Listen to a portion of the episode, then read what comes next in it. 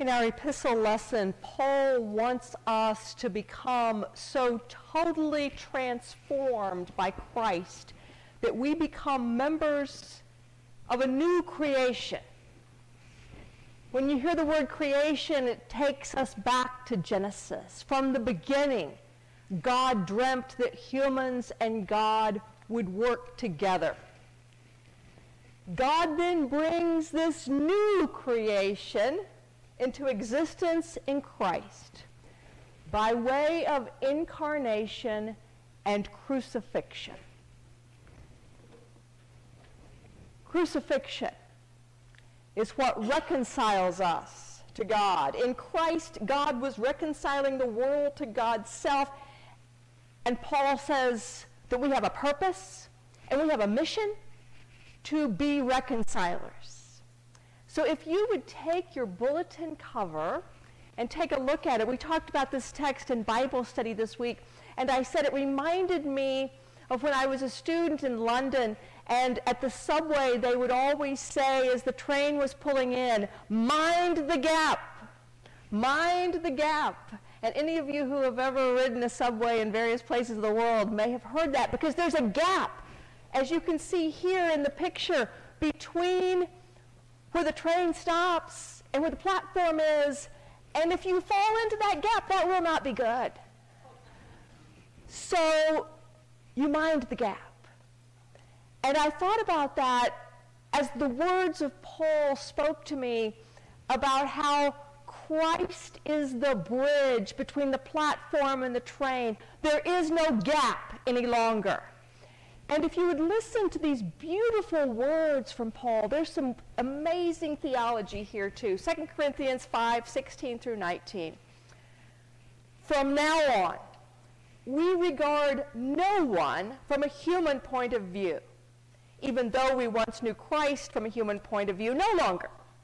So if anyone is in Christ, there is a new creation. Everything old has passed away. See, everything has become new. All this is from God, who reconciled us to God's self through Christ and has given us the ministry of reconciliation. That is, in Christ, God was reconciling the world to God's self, not counting trespasses, and entrusting the message of reconciliation to us. Second Corinthians was written by Paul to a church in Corinth, Greece. The Corinthian church was a really messed up church. But Paul loved this church. And he says the people are very, very dear to him. John Calvin would write about this church in Corinthians in his Institutes of Christian Religion these words Among the Corinthians, no slight number had strayed away. In fact, the whole body was infected. There was not only one kind of sin, but many. They were not light errors, but frightful misdeeds. There was corruption everywhere, not only in morals, but doctrine. What does the holy apostle by whose testimony the church stands or fall do about this? Does he seek to separate himself from such? Does he cast them out of Christ's kingdom? Calvin continues, God does nothing of the sort. He even recognizes and proclaims them to be the church of Christ and the communion of the saints. Paul wanted this church to get it right, Calvin concludes. What happens when one becomes a Christian? What changes in one's life? The short answer would simply be uh, everything. Everything. But specifically, it comes down to relationships. A changed relationship with God.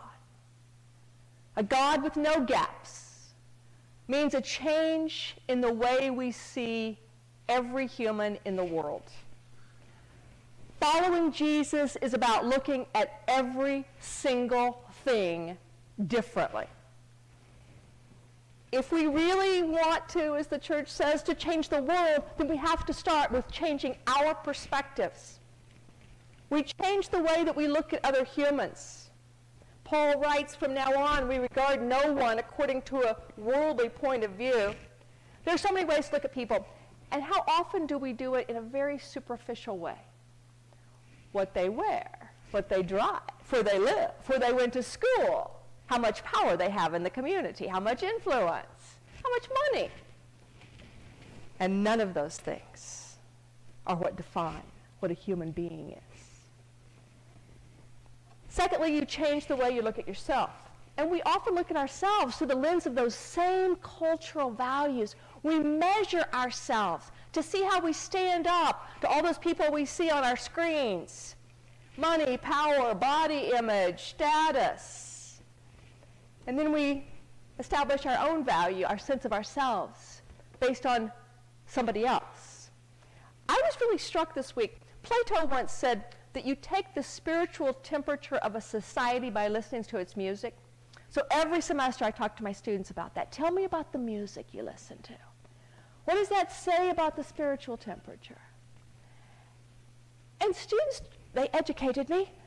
They told me that almost all the music they listen to is about money and power and status and what kind of clothes you wear and what kind of car you drive. I'm like, there's music about car, what kind of car you drive? And they laughed. They were like, where you been, darling? Um, they didn't say that, but I, I, I could tell. Like, this is how our culture assesses a human being. But if anyone is in Christ, they are a new creation. The old has passed away. Behold, the new has come. The theological term for that is regeneration. We go from being dead to alive. And did you hear that in what our readers read to us this morning from Luke 15? The theme comes up again here in the epistle lesson. All this is from God who through Christ reconciled us to God's self and gave us a ministry of reconciliation.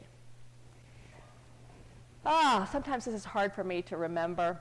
Jesus didn't come to make bad people good. I, I kind of emphasize that a lot, I think. Um, that somehow if I can just be good enough, then I'll be alive. Jesus came to make dead people alive first, and then those people become good. When we really look at ourselves, we see that we are either dead or alive. What do you feel when you wake up in the morning? And I don't mean the aches and pains of growing older. I mean the spirit, the soul. Think of the story of Lazarus in John 11. He was dead for four days. When Jesus said, roll the stone away, practical Martha says, you got to be kidding me. He'll stink. Of the KJV version. He will, he shall stinketh. That's it.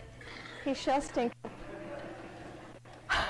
So, as a new creation, when you come alive, you shall still stinketh.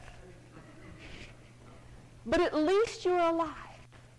And you'll take a bath every day for the rest of your life to take care of that stinketh problem.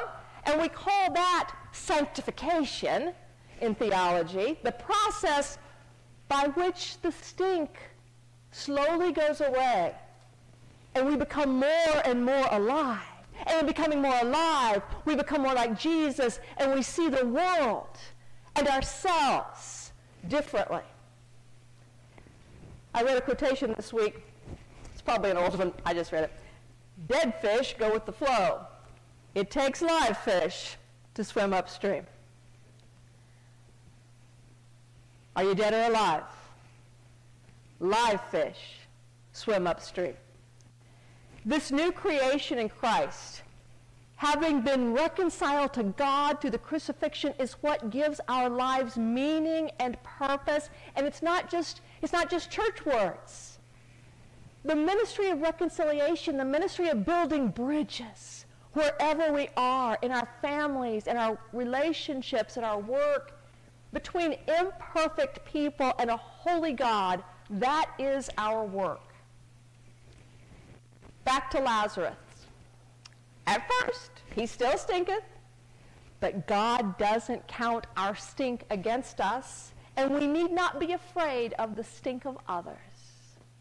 I had a great opportunity this week to preach on Thursday night downtown at 425, and it was a joy to be able to do that with my friend Christy Love.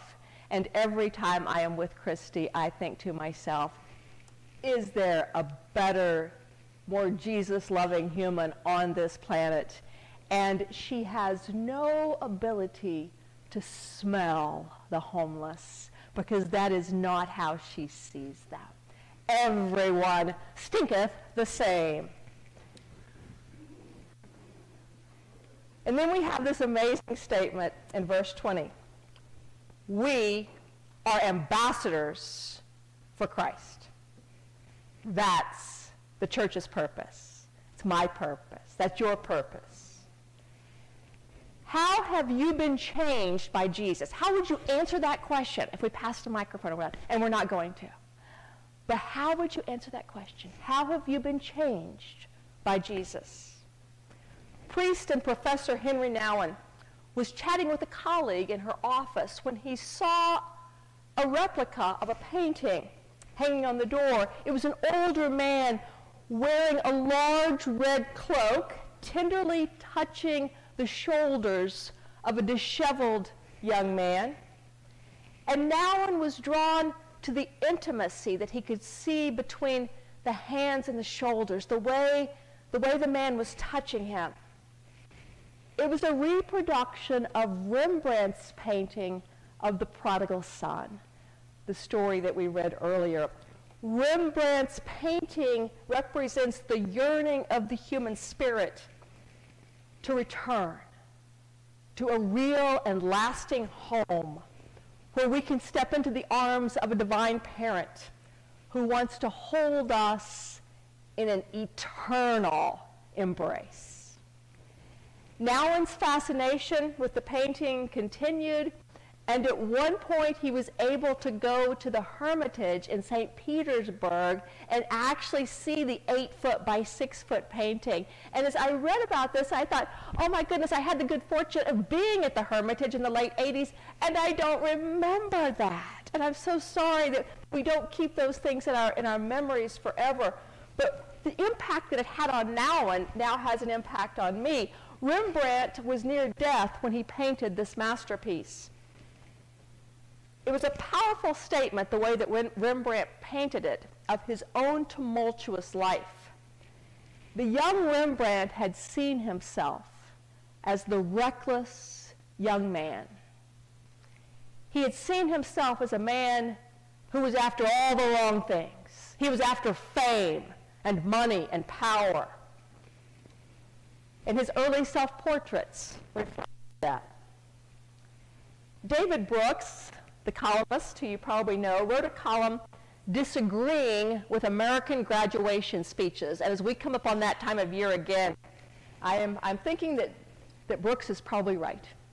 He noted how most of our graduation speeches say things like, follow your passion, chart your own course, march to the beat of your own drummer, follow your dreams, find yourself.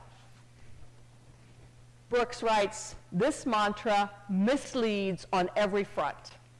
Because becoming an adult is not primarily about finding freedom and autonomy, but rather finding serious things to tie yourself down to, making sacred commitments.